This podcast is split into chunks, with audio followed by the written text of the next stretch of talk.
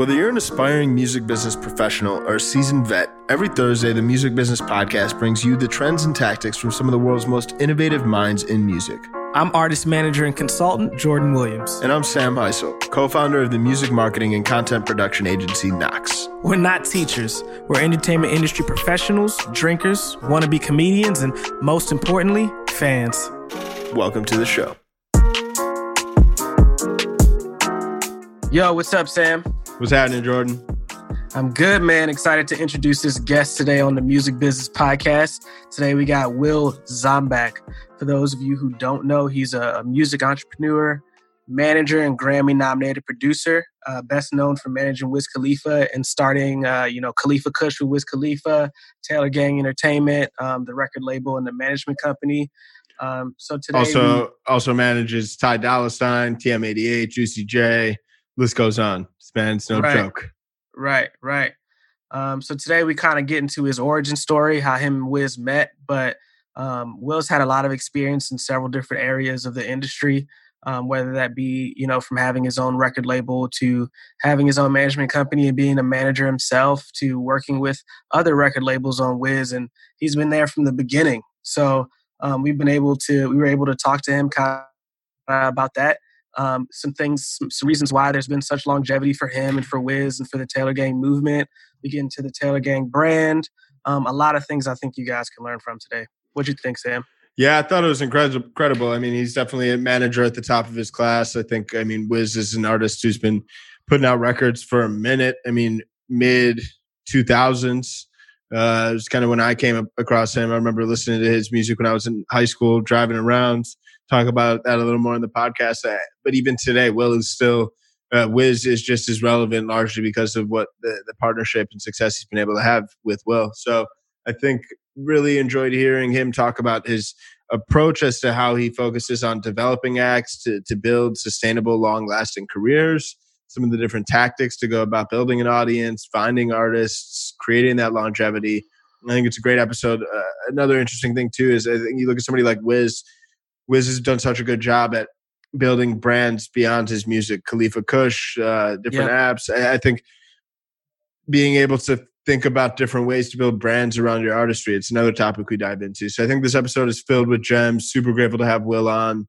Um, another virtual recording, quarantine things, but uh, definitely one of our favorite episodes to date. So without any further ado, Mr. Will Dzombak. Let's do it. Sweet. Will, man, what's up? How you doing? I'm good. I'm good. How are you guys? Thanks for having me. Of Super course, excited man. to have you. on. This is sweet. Different times, different type of interview. but it seems right. like the new norm, right? Oh yeah. Yeah. Yeah, yeah, for sure. For sure. Great so time to be a, to get... a, shareholder in Zoom. yeah. Hell yeah. The the question is when do you sell?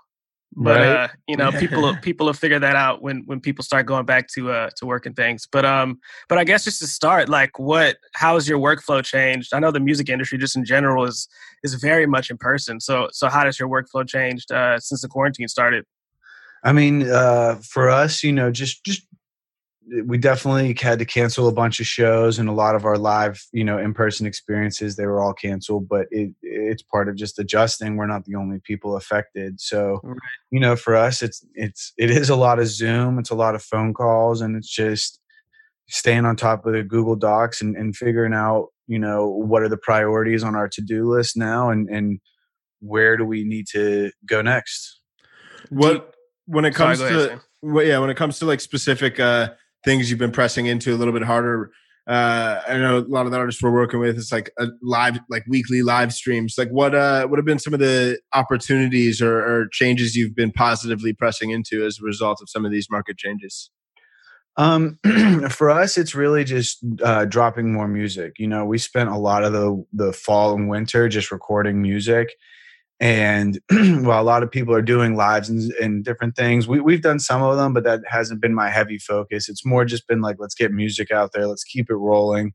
Mm-hmm. We have so many songs, and how do we drop these projects and, and make them feel fun and special, especially now when everyone seems to be dropping music.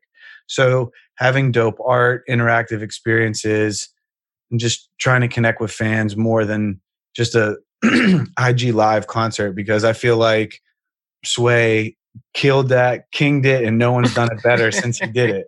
You know, and that that was really the first one. So you know, I think he he definitely took the crown on that one. Mm-hmm. Right, right. Yeah, everybody's had to be a lot more creative in how they connect with their fans. It's been super interesting to see, um, especially just as somebody in, who's observing, you know, how industries are doing that and how and how the music industry in particular is doing that. Um, I want to get a little bit farther back into like your origin story. Um, so you said a little bit before this call that you were that you were a musician and that's kind of how you got started. Um, one, what was the what was the what was the music like? What was that experience like? And, and two, what made you shift towards the business aspect of things a little more? So yeah, uh, and I'm from Pittsburgh. So in high school, I was in a band that had like a similar sound to like a Dave Matthews type. Like we had an acoustic guitar person, we had a saxophone. It was a little different, but we got to tour around regionally um, you know, uh, Ohio, Michigan, West Virginia, Virginia, New York area, not world worldwide, but just playing shows. And it was a great time with my friends. I played drums, so it was a it was a whole learning experience, and it really got me into the business side of music. To be able to be like, oh, we just made you know two hundred bucks for just playing a show, that time that was like two hundred thousand dollars. You know, it's like this is great. And and then when I uh, I went to Penn State, and when I went to Penn State uh, for a very short, brief moment, I thought, oh, maybe I want to be a promoter. Until I really realized, fuck no. But uh, in that time, um, I had booked uh, a friend of mine who I'd met right after high school, Wiz, and he it was a small frat show, and at the time we didn't have that much money, so we were like, "You can just stay at my apartment." And they were supposed to, him and his friends were supposed to stay for for one day, and ended up staying for five. And we got really close after that, and just slowly been building. so, so what happened in those five days? uh, a lot of Madden. Yeah, yeah. a lot, a lot of weed. Yeah, like uh, my apartment was on the fifth floor, and the janitor in the building was super cool and he came up one morning at like 10 a.m was like hey just so you know i knew you guys were awake on the first floor no. So it was cool but i, I think uh, at that time for for wiz and his homies it was a really good experience because they'd never been and lived college life if you will. Mm-hmm. just there was again so much madden played. Chevy was beating up crushing everyone and then every night we'd go to frat parties and just walk around and everyone be like, I can't believe there's there's really no rules up here. yeah, yeah, yeah, That was one thing I had to explain. Like there, there, there's some, but it's it's way different when a town of fifty thousand people has forty five thousand kids. You know? Yeah, yeah for right. sure. So, so that was really fun. It was a good time. And then, uh, how did that kind of relationship evolve from having met at that time into kind of the business empire that you guys largely built together? So, um, at at first I became Wiz's. I just helped book shows, and then as we kept getting more and more shows, uh, I became the booking agent and assistant. And then we went and got a real booking agent, and at that time I became his road manager slash assistant. And I did that for a few years, then became co-manager, and then eventually um, just became manager. And and in 2014 just kind of took the reins. Uh, we you know we parted ways with the production company we were at at that time and you know just took on took on you know whatever was next. And at that time uh, instead of uh, just taking it on totally by myself i went and got a, a partner and a mentor and Constance Schwartz and, and Michael Strahan, and they've really helped me build the business and be behind me, uh, you know, all the way since since then. Right, mentors are sort of the reason why we started this started this podcast is because you know I know Sam and myself had a lot of mentors you know coming up in the industry ourselves and a lot of people that did a lot of things for free you know? So definitely with the mentor game everybody listening should definitely get a mentor because um you you know you know you don't know what you don't know until somebody so somebody you know more expertise than you comes in and it's like yo maybe you should do it like this and then all of a sudden your whole world's changed you know? So that's that's super dope Totally. Um, and, and one thing I've learned through them is, you know, even if the technology is different, uh, the scenarios are the same. And, and mentors right. have been through it and they do have good advice. And I, I see a lot of young people not realizing and you know we're all still young but not realizing how important mentors are and how key they are in figuring out situations a lot of people just take it on themselves like I, I, know how to do this. I've watched this person this person that person do it. And then when they actually get in the situation they don't know what they're doing. They screw it up and they're like damn i wish i would have had someone ask. So for me you know it, it's been a huge blessing. Especially in music because there's so many unique situations. Like if you don't if you don't have somebody to go back to and bounce things off of off of you're like flying blind it's like okay. it's like there's this one situation where I don't know an artist was smoking weed and the promoter wanted to cancel the show. Like, what do I do? You know what I mean? Those situations aren't in like regular business. You know? Yeah, totally. So, um, yeah, I'm totally with that. What are, what are some of the the early things that you learned? Um, I guess just working with Wiz and as you grew as an as a you know executive in your own right. Some of the early things you learned when you started working with him. Uh, some of the key things is always treat people with respect. You never know where they're going to end up. People always, you know, they always come back around and, you know, you always want to be someone that's invited back. You never want to leave someone with a sour taste in their mouth, whether it's an interviewer or a promoter or whatever. You know, you, if you plan on having a long career, it, it's better to to have good relationships and have people behind you that want to see you win because you're a genuinely good person. Right. Totally right. Is, is, some of them, and and it's always a, a marathon and not a sprint. You know.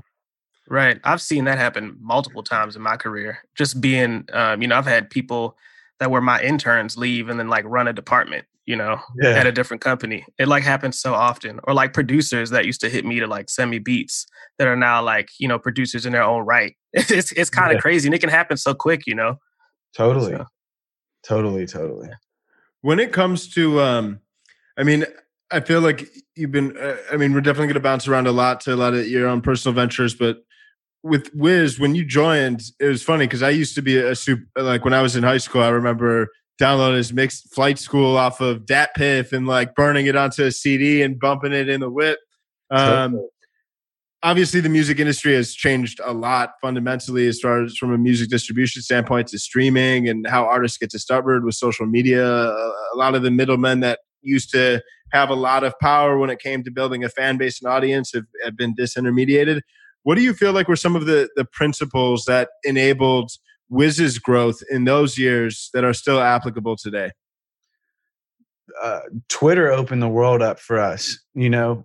The totally that was something completely when when Wiz got on Twitter, that's things opened up majorly. That along with YouTube uh, are great tools still, and I think one thing people massively overlook is how to touch their fans and how to use the different, you know, the different technology that we have now to figure out where their fans are.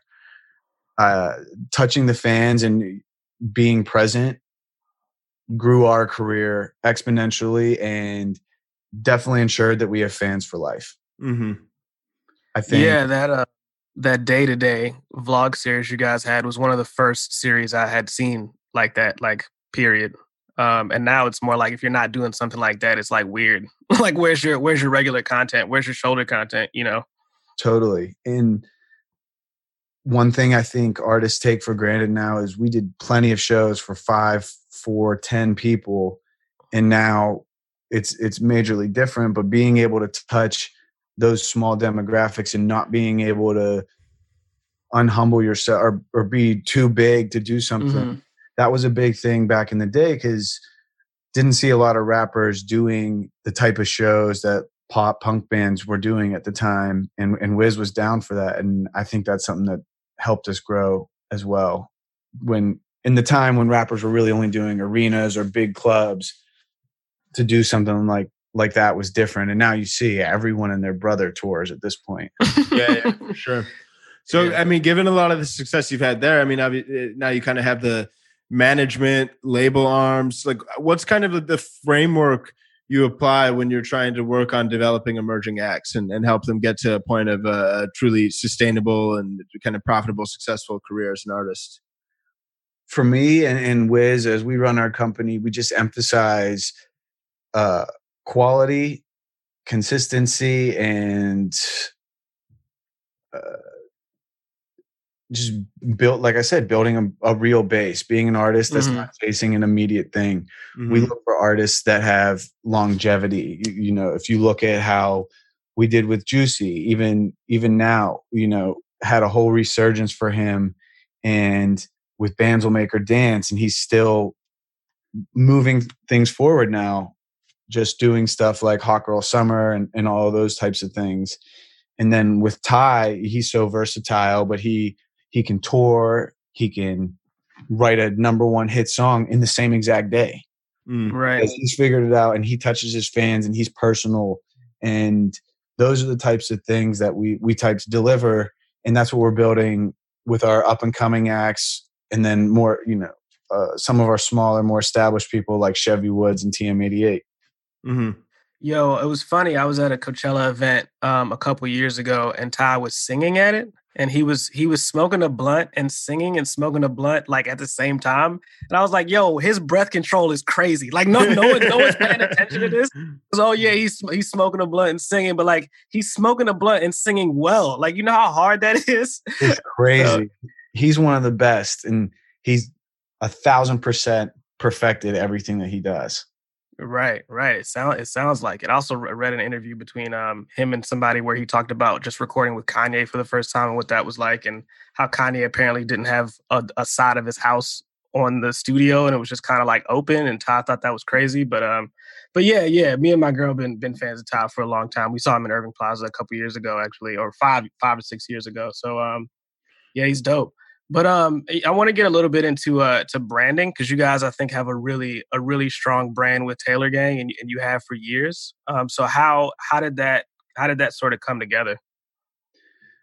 Well, Wiz definitely came up with the idea and, and was screaming it from from the beginning, and it, it's kind of a combination. He went to Taylor Allderdice High School, but it's mostly more about tailoring uh, how you live your life to yourself and being an individual and a Chuck Taylor can be worn by the, the most famous people in the world, but it's also a, a cheap shoe that anyone can get, and how mm-hmm. we're all kind of the same and just being an individual. So the the branding definitely was Wiz's idea, and we grew it by just keeping on par and not just grabbing every check that came at us, because I think fans can easily see through that, and that's that's when they get annoyed or question like the authenticity of it. So for for me and for us, it was just doing things and, and keeping it on brand and keeping it true to who we were and what we do and not just being someone that can go and, and grab a check from, you know, something that we have no involvement, like pink underwear or something. You know, not that, but you know, right, right. just yeah, anything totally random. Right, right. Um, so for artists kind of like just starting out, how do you think they should think about think about their personal brands? I think it's definitely them. a different climate now. But as mm-hmm. I mentioned earlier, I think it, at the core comes with just figuring out who you are, what you believe in, and then going and spending time with people who believe in those same type of things. I think eh, that's how artists build their brand is by knowing what their message is and and the fans that relate to it. So even if it's okay, I'm not even going to perform. I'm just going to go to this frat party where I know four kids, hang out with them all night that I met on the internet. And I know that sounds a little wild, but that is what we were doing back in the day. And, mm-hmm. and connecting with kids, and it makes them feel so special that you put the time in, and then they're going to go and tell all their friends. And at the end of the day, sure, you can have your TikToks or your trillers, but that's just a moment in time. If you want to have a real brand that's sustainable that people go along with, you got to put in the time with each and every in each and every person almost to to try and make them a believer for life and have that personal connection. Mm-hmm. Right. Yeah, I mean, I think one thing, I mean, just to build on this of like building brands is something that I think has enabled a level of success for your artists and a lot of the stuff Taylor Gang has done. Um, do you think it should be like artists these days should bake this into the like DNA of the, the businesses they're building around themselves?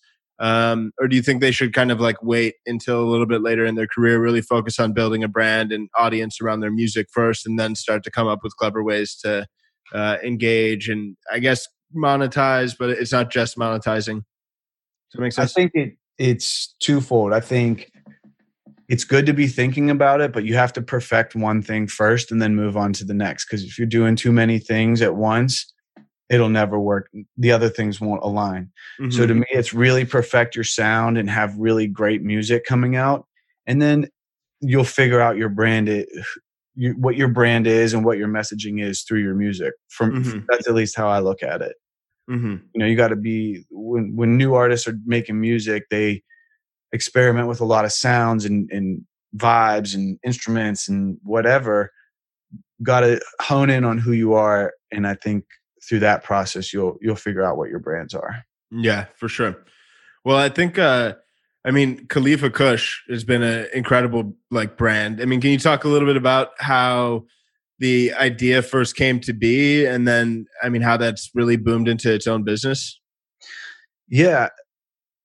As we we formed our business in 2015 just watching where it was headed like i said you know we we perfected the touring and uh touring and music and then moved into the next brand mm-hmm. completely mm-hmm. and it, it it really went when we put a, a strong team of people together that can bring the vision to life while also following the, this moment in history because cannabis has never been legal and and to us it's a moment in time and if you look back at everything people are made examples out of while they're figuring it out. And we definitely don't want to be someone to be made an example out of. So spending the time getting lawyers and reviewing the rules and staying par for the course of the ever changing laws mm-hmm. has been really important.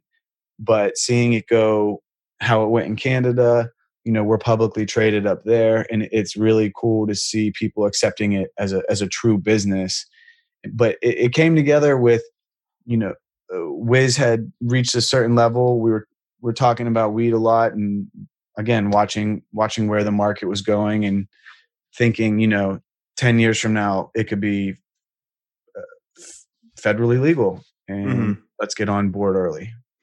To I know this isn't the, the marijuana business podcast, but I am very curious to dive deeper into the outlook on that industry, given your your kind of depth of experience in the field.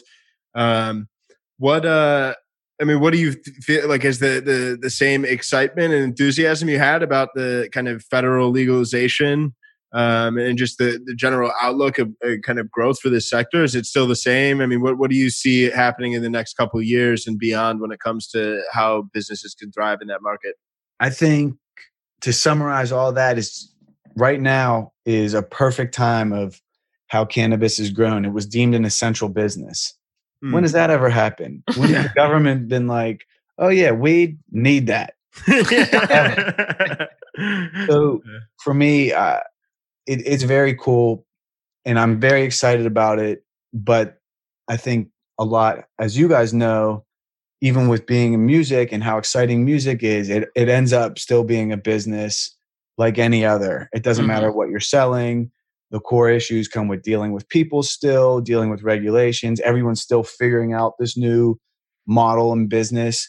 So it's definitely very exciting, but it's definitely still a business all the same. And the people that just treat it like fun are either already out or going to be made an example out of. Right. Yeah, it makes a lot of sense. Right. Um, to switch it a little bit more back to music, Sam, are you, are you good on that? The mar- the, the the break yeah. of the marijuana we'll, business. We'll talk. We'll talk offline. We'll talk offline. No, he's like, so who's your? You know, where can I get some? You, know? you guys ever go to Vegas? Yeah. We, we have a nice dispensary there. We have one in Arizona. We have a couple more coming on board. Uh, and obviously, we have a lot going on in Canada as well. Nice. Dope, dope. Yeah, I went to Vegas for my my birthday. It's on December 31st. So, you know, it would have been it would have been a little crazier if I had some KK. So next time next time I'm there, I'll let you know. Yeah, definitely. Um, yeah. Um, I want to talk a little bit more about the intersection between just artists and record labels and how to kind of make that work um, at least from the outside in, from from my perspective, it looks like you know when you guys dealt with Rostrum, and then when you when you guys dealt with Atlantic, you guys had great partnerships for where you where Wiz was in his career. Um, so, what are the things that you think define uh, just a good partnership between an artist and their label, especially the way that you guys have done it? I think it, it's like I was saying, just about making people feel good. People work harder Mhm. if they feel good. People work harder if they're truly invested. If you spend the time, and we we do that plenty with Atlantic. Is go up there and spend the whole day. Just bring different people through. They get to spend their time with Wiz and catch up because there's so many different sectors of the business. Everyone needs their time, and he he's always pulled in so many different directions.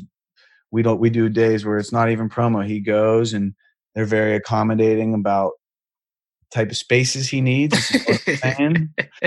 and they just he gets to chill, smoke, hang all day, and people come through and just talk about whatever's going on in their world in him and how how they align especially for me i'm a manager that that i think communication needs to be open and and like i said uh, the everyone works harder if, if they feel a direct line so when wiz talks to them he spends an hour two hours with different team members of his it gives them an understanding of his vision so when they're sending stuff over while they maybe they, they don't send it to him directly they send it to me they know where he's going because they got to spend that time with him Mm-hmm. right. and I think Right. a lot of people don't foster the label relationships or fully know the services. Like there's plenty of super big artists, and I can't say names, but managers that are also on Atlantic. And I'll be like, yes, you know Alex in licensing. They're like, what the fuck is that? You're like, what the fuck is that? You have to walk to the different floors of the label that we're on that's paying you millions of dollars, and they're like, yeah. oh, this is crazy. Yeah. And yeah. then I definitely had someone come back to me two years later and be like, yo, we made a million dollars with Alex. Like, no fucking shit. Yeah. Why do you think I asked you about it? Like, Yeah.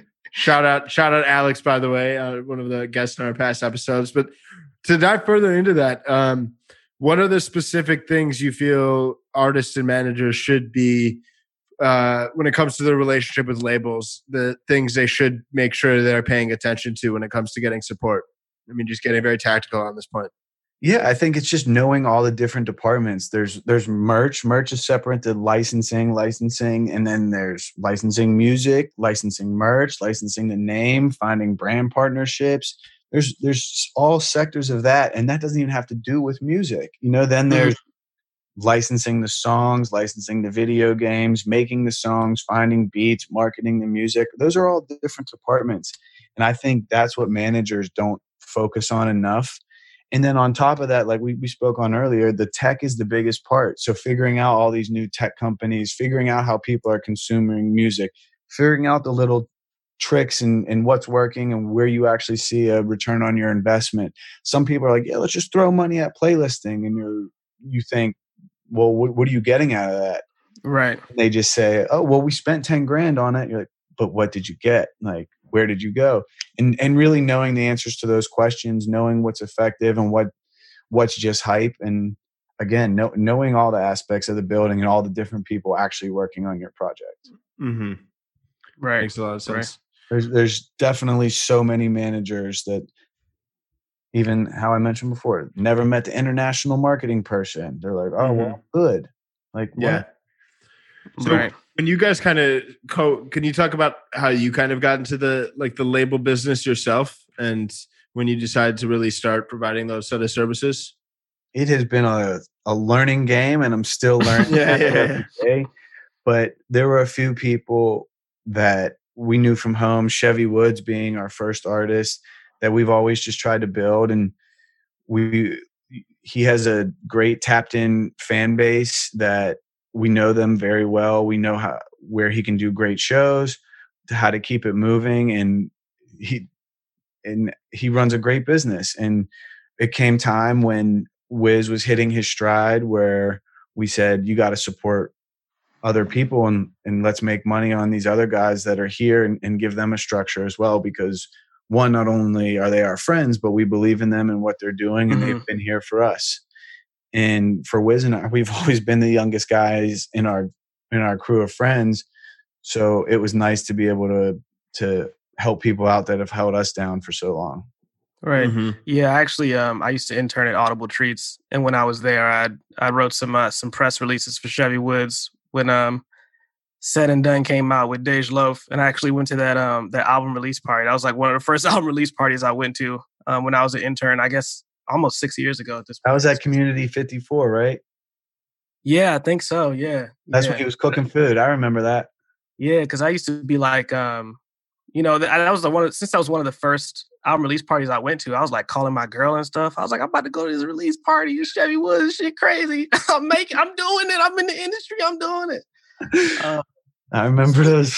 I remember those days. Yeah, yeah, for sure, for sure. Um, so what are some things you've learned uh, specifically, you know, whether it comes to artist development or, or growing a business that you've been able to bring to artists outside of Wiz?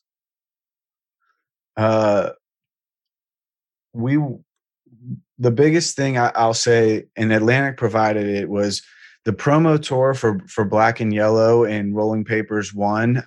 I made so many contacts, and it really honed in how important truly artist development was. Because mm-hmm. while I maybe didn't see it exactly at that time, now that is what I try and tell artists and, and what I'm preaching on. Like, touch your fans. Don't just worry about LA and New York and if it's popping on TikTok and Triller. Like, what does the DJ in Alabama who's going to actually spin your record and get your spins up, what does he think? Do you have a relationship with him? And the DJs that control radio, they they're they're not just radio. They they do events. They're local influencers in their own.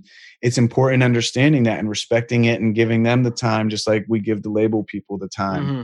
Is they help you grow your fan base and, and, if they're behind you and and if they're part of your fan base it, it'll really go a long way so artist development is definitely the answer there when it comes to building up relations like that for emerging artists i mean you recommend that i mean just kind of like build out i think there's kind of like the actual like the fans but then there's figuring out who those influencers are influencers are you recommend just kind of like building out lists and just finding ways to add value and start conversations with those people out of the blue uh, I think that's one way to do it. I think picking as opposed to being like, I want to be in touch with DJs, picking 10 and being like, okay, these are the 10 I'm going to go after, knock that out, and then do 10 more.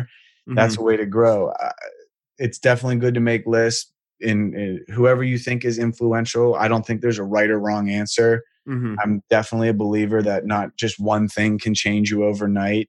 Mm-hmm. As, as, as much as people want to say this person was a one hit wonder, this happened overnight, it didn't. There's some tricks behind stuff. Mm-hmm. That's what I was getting at with the knowing the technology behind what's going on now mm-hmm. and how mm-hmm. to turn stuff up. Because to the general public, it does look like a overnight success, but it, it's not. And honing in on on different section sections and attacking that because there isn't going to be just one thing that kicks mm-hmm. it over. Totally. Right. Right.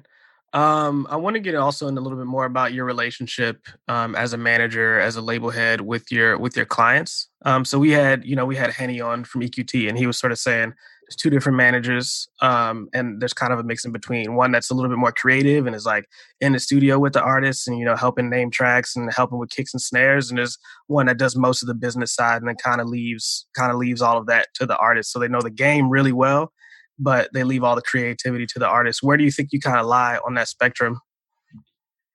Uh, I think those are two different types of artists or types of managers. But for me personally, and given my situation that I'm in, mm-hmm. with Wiz being one of my best friends since really before a lot of the music stuff and before anything big happened to now, I'm I'm cut right in the middle.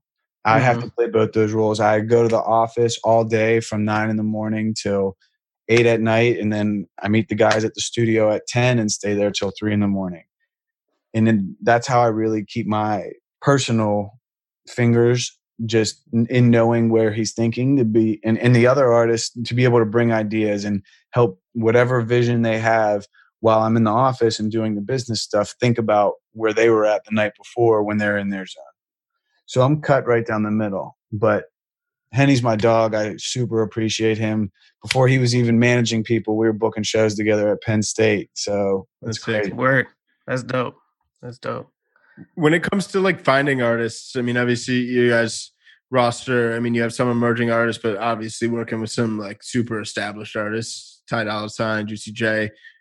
How do you go about finding artists across the board and, and building the relationships before they actually become your clients? Well, at this point, in my life I do based on just who I'm, I personally like and who I think has a trajectory and who has their head on straight. Mhm. Um, I'm not chasing every song. I'm chasing people I think will have a long term career. I don't want artists that are super problematic all the time. And if they don't have a hit, they can't do anything because that's one thing. Whether Ty, Wiz, or Juicy or, or any of them are up and down, they can tour whenever they want because they have that bass and they have those songs. And people put so much pressure and overthink releasing one song. If you think an artist is only going to have one hit song, why are you working with them? Mhm. I believe all those guys are going to continue to have hits, and that's why I saw the vision in them from day one.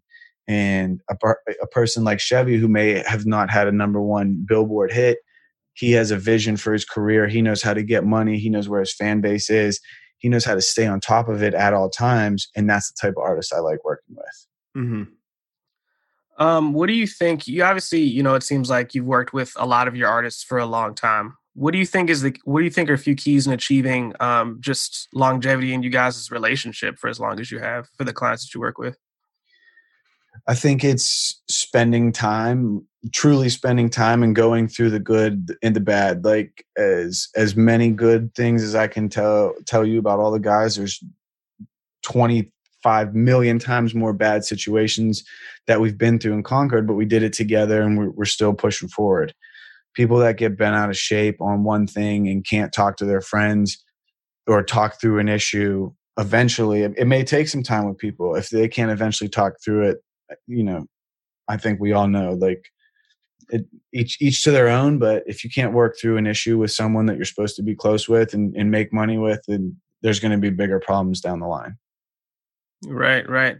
Yeah, I always thought it was interesting um because you know, we all hear like there's a business relationship and there's a personal relationship, but at least in my experience, when you're a manager, it kind of all gets jumbled together a lot of the times. so it's like sometimes you want to be like, "Oh no, man, this is not personal. This is for business." And then at other times you'll be like, "Yo, but I thought we were friends, bro. Like I thought Yeah. we were friends." And it just depends on the situation, you know. And in this, like me, business is personal. Period. Like. Right. to me, I when people say that, you're like, yeah, maybe, but nah, I don't feel you on that because like that that's that's not it it is personal it does make you feel a certain type of way this isn't like just numbers music is a subjective thing there is no right or wrong so Yeah. It definitely makes it more personal whereas two plus two is factually four that's where yeah. you can get bent out of shape but it, nothing in music is actually factual in the creative sense Right. so i think it makes the business more personal Mhm. Right. Right. Makes sense. One thing that I find interesting too is that I think uh, I'm sure along your path, like there's been lots of ups, but lots of downs as well. And I know like Winston Churchill has like the quote, like success is going from failure to failure without loss in enthusiasm. yeah Uh, can you talk about some of the big learning moments you've had or some of the big, uh, I guess like quote unquote, like failures, but just things that may not have necessarily gone according to plan that were a blessing in disguise? That was um, that was a pretty deep cut there, Sam. quote quote Winston Churchill. I just want to point that out real quick. I don't think we ever done that on Got, the got to come correct. right? it's like, dang, okay, yeah, you're right. Damn. Anyway, one big failure. Not, and I would never call it a failure because I Yeah. think this moment made Wiz even way more poppin'. But I, like I was saying, you always want to be invited back on touring. You want promoters to like you, and I think everyone will remember when we got arrested at East Carolina University. Like it was on fucking CNN. Like that was that was terrible. That that moment sucked. Um, it was just like oh we're you know we, we smoke weed but we're the good guys like we're not supposed to be getting in trouble and to be on the news like 10 people in jail it was like whoa whoa and it i can't say it was a moment where i feel like we failed because it definitely wasn't our fault some racist super racist ass shit. Yeah, I was, believe about, I was about to say, yeah, It was. But I got dragged off the stage by this cop. It was crazy. Um, but it was just a moment where you're like, man, fuck. I got that email from my dad. It was like, your grandmother knows, dad. Didn't say love. that, dad. was- the whole thing. Yeah, that's, that's hard. like, man, oh man. I I think that was one moment. There's obviously ups and downs in music. Beats get sold before other ones, but nothing that that was a big moment. But like I said, I, I feel like that made Wiz even more popular. Mm-hmm. For sure. Right. And in some situations like that, and this, you know, we could talk about race and hip hop and how the media in, um, talks about the whole genre in the first place. But if it seems like in, in my experience, sometimes the CNNs and shows like that are almost looking and and and waiting for for the opportunity to say a hip hop artist was arrested at a anything. you know, totally. so I'm sure they pounced on that. You know, totally. My biggest example of that is every year Wiz does a, a big give back to Pittsburgh public schools. That's something he super believes in that helped that helped his life. And I remember one year he donated, you know, over a hundred thousand dollars worth of backpacks. We got no press coverage, but right. we went out that night, and you know, we were young. We were 24 years old. We were all drinking, peeing in an alley. Boom! Right on the front of the paper. Fucking twenty-five dollar urinating in public ticket, front of the paper, hundred thousand dollar charity drive, which we, you know we weren't even trying to promote, but no one wants to cover it. You know, he went, he talks to the schools, talks to the kids, is like, look, I sat in the same seats you did. Like, you can make whatever happen. Preaches about individuality, no press coverage. Mm. Peeing after drinking all night, all the press coverage. Somebody took a picture of of some of, of y'all peeing no, or somebody peeing. Just like okay, I was about uh, we just got a ticket, but you know they had Google search on his name, so if it comes up, oh, like, oh, literally, oh, it was like that. They were like, yeah, were like, like, we looked through the police records from Friday night, and guess what? Ha ha ha! Got you, motherfuckers. like okay, dude, you're the man. Right, right. But that's um, that bullshit with the media. You just gotta gotta know that that it's just part of the game. Mm-hmm. Right. Who are um, you know, going kind of going back to the mentor aspect of things, who are some of those people um in the beginning of your career that that really helped you uh figure things out? Uh E Dan at ID Labs, I think helped a whole lot. You know, he he gave me a place to work uh, uh, before anyone else did and i was just like i just can't work at my house. I need to get out of here. And he was like here there's a desk in the front of the studio. Just sit here. Mm-hmm. and he definitely looked out the most in the very very beginning and, and didn't turn his nose up at me when other people when wiz and i were first getting close was like well, who the fuck is this?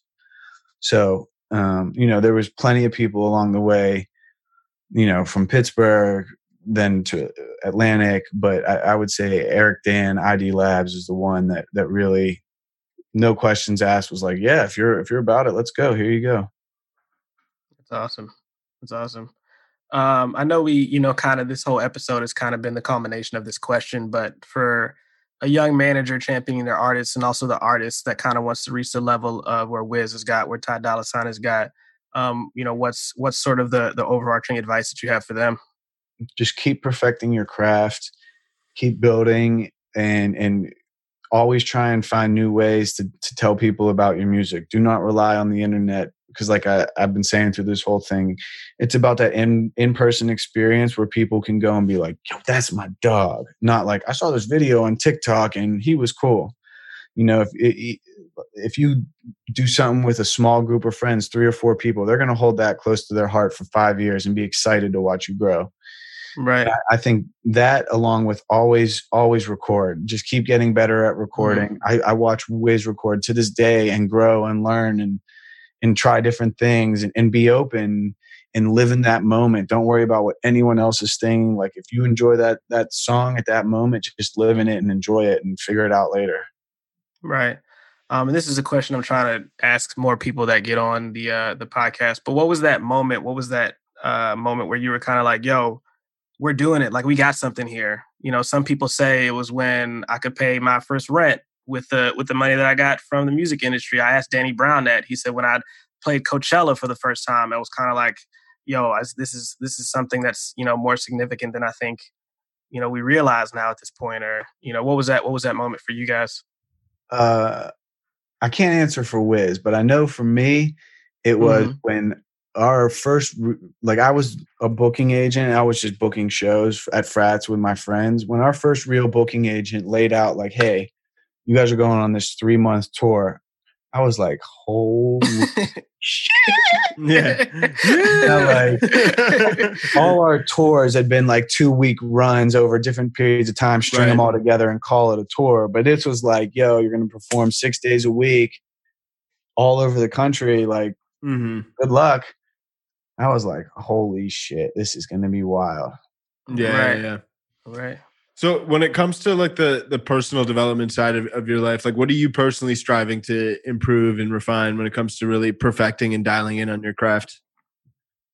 Um, I'm definitely working on just being in shape and working out. I know that sounds crazy, but it helps Mhm. because as the business grows, there's more partners, there's more people to deal with, and that just helps so much mentally to just calm down and be able to be relaxed and not have built up tension all day. It's the first thing I do, and it's something for the last two years. I've I ran cross country in high school and I got away from it for a little bit. Mhm. I've always ran, but now I'm like trying to run and really like take working out serious to be able to be in a better place to to learn and grow and be calm and not. We all know how much. Well, I'll just say it. Fuck shit comes with being in the music industry. Mhm. To Right. deal with all that and not lose your mind and be like, I'm gonna kill everybody. Yeah, yeah, yeah, yeah, know? for sure. It's intense. Wears you down. Yeah. For me, even just like for me too, I've been. It's interesting because the industry too works on such weird hours relative to other industries too. So me just trying to carve out the time to make sure I can maintain some sort of like sleep regimen. That's one thing that's actually been nice about the quarantine is that like less late nights on the weekends makes it easier to maintain a very like an early riser sleep schedule. Totally. That's Totally. fun. What um, who are you most excited about musically right now? Either that you're working on or just a fan of. Um, I'm gonna hype up two people. We we just signed a new artist named Fedd the God. I'm really excited about his project, and uh, we're gonna be dropping an artist project for TM88. Even though he's a producer at Dope. Capitol, and, and he's one of my favorite producers as well. And I'm really excited for that because the army of songs he has is insane. Yeah, for sure.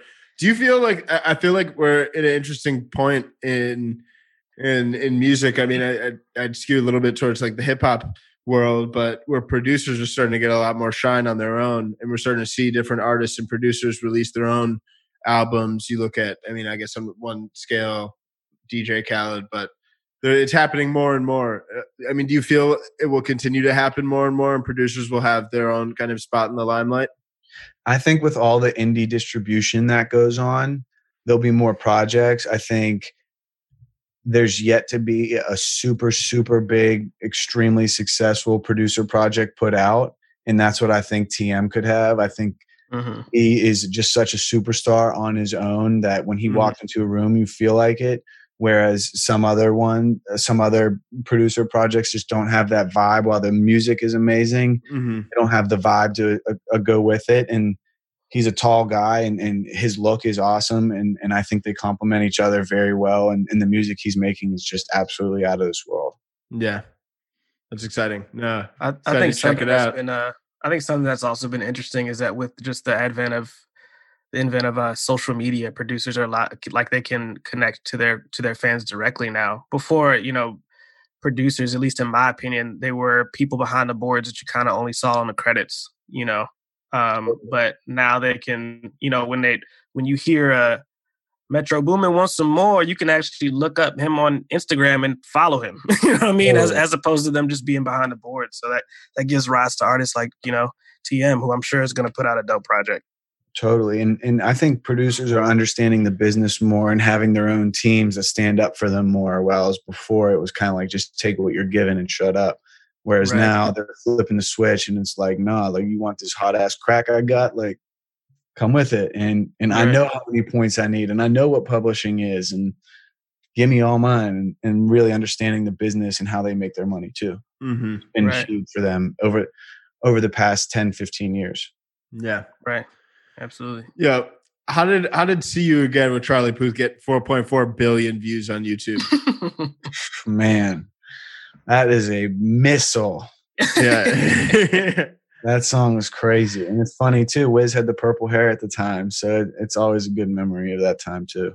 what are specific things that act, like took? I mean that that's like that's in a league of its own when it comes to records on YouTube. Like shit. or in Yeah. general. Just Yeah. like the Fast family, we've been we've been cool with them for a while. You know, before before you see you again, Wiz had done two or three other Fast and the Furious songs, and it's funny, uh, you know, the way he works on soundtracks was, was just different. And the first time he recorded it, it was literally at Snoop's house, just like, hey, I got to lay this verse real quick. Can I use the booth? And, and to see what it blew up into is, is super awesome. Yeah, I mean, I don't even know how to it, just watching that go and watching it become such a big record and so Mhm. culturally relevant was awesome. And and definitely that's when I, you know, that was 2015, right when I started, you know, managing, you know, kind of taking the the lead on my own. Had Con Mhm. and Michael Perfect. really Great timing. Yeah, That- it was- that's it the was- reason it has 4.4 billion views. Yeah, right, right. but you know, it, it, it was just a good good timing and it was awesome. Yeah, yeah. Sure. One thing, I mean, it- it's interesting to think about like rollouts and marketing around records because oftentimes people really just focus so much on the actual launch and neglects the ongoing promotion needed. I mean, there's certain instances where songs will like not really start popping off until months, if not years, after they were initially released. So I think, um, like, uh, do you guys have any thoughts or kind of approach like standard operating procedures or approaches to really try and like sustain the amplification of songs beyond just like having a great launch day? Uh, like I said earlier, it, it- for us, it's all about a marathon and not a sprint. Mm-hmm. Try and make music that's timeless and people can have a moment with whenever. I mean, look at fucking something new. That song came out in 2017, and it's what Mhm. number one or two on TikTok right now. Mm-hmm.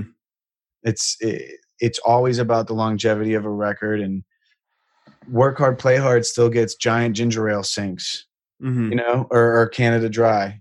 Yeah. it's just yeah not not throwing everything out that you have in the first week and then forgetting about it and moving on to something else because if you treat it like that everyone else will it's Yeah. about two months down the road still getting a tweet from wiz's instagram like boom this Mhm. single out still still a single and incorporating it in different things and then touching your fans by doing shows and pounding it in their in their ears so they remember it too Right. Right. Well, Will, Yeah. man, I think it's uh it's been super exciting to see your journey from the sidelines. Super excited to have you on the show, man. And uh you know, it's, it's crazy times right now, but look forward to the day when we can do this in person as well. totally Absolutely, thank man. you guys for having me we definitely need to do it in person Absolutely. Awesome, Hit us when you're in New York, dude. And if uh, if you need any feedback on that that TM88 project, I got On that Definitely. KK. Or new strains of that KK. we'll do some research Yeah. on KK when I come up with- there it is. There it is. Well, thank you very Yeah. much, brother. It's been a pleasure. Awesome. Thanks, guys. All right, man. Thank you. Man, well, that was a great episode. What'd you think, Jordan? Absolutely. Dude, I thought it was dope, man. I thought it was super dope. Yeah, I think. Uh, I mean, so much truth to the notion of this is definitely a marathon, not a sprint. I think the how we really constantly leaned into perfecting your craft, but then also focusing a lot on making sure you're coming up with creative ways to engage and get your music out to potential fans was was critical. Not being too precious to to do smaller shows with smaller audiences, or coming up with ways, uh, clever, innovative ways to go about connecting with your fan base. I think that stuff is the essential foundation for any success you could possibly have in an artist's career. So uh, that really stuck out to me. Really excited to see what Will continues to do as well across his portfolio of artists and different brands. Absolutely. I think one thing that um, you know I took away from this episode was building that foundation and taking care of your fans more than just uh, you know the the latest trend. Whether that be you know TikTok, I think you said, or Triller. Obviously, those things are very important. But seeing people face to face and and staying true to your brand no matter what, um, I think was was a super big takeaway that people can get from this. Um, and also, you know, he's obviously diversified and done a lot of different things and so his Wiz. But no matter what, they made sure the music was on point before they did anything else. You know, um, I think that a lot of people in the industry now, you know, because we see these artists, we see these artists with record labels, we see these artists start their own brands. Um, and like Will said, sometimes it looks like it's happening overnight, but you know he really emphasized they put in the work um, and they and they grinded and had a lot of and had a lot of failures and learning moments in order to get to the places where we see Wiz now with his own Khalifa Kush, um, his own video game. Um, you know those things took time, but you know from from day one it was it was about the music, and then when when they got that down, they they decided to diversify and do other things. So um, a lot to learn from. Yeah. Well, as always, really appreciate you guys tuning in. Know we're in unprecedented times right now, but I think it's it's conversations like these. It's you guys connecting with your fans digitally, learning how to uh, refine and perfect your craft. I think it's all these tactics that deserve to be top of mind right now. So we're all in this together. Don't hesitate to reach out to us at Music Business Podcast on Instagram. And until next week, we out. See you guys.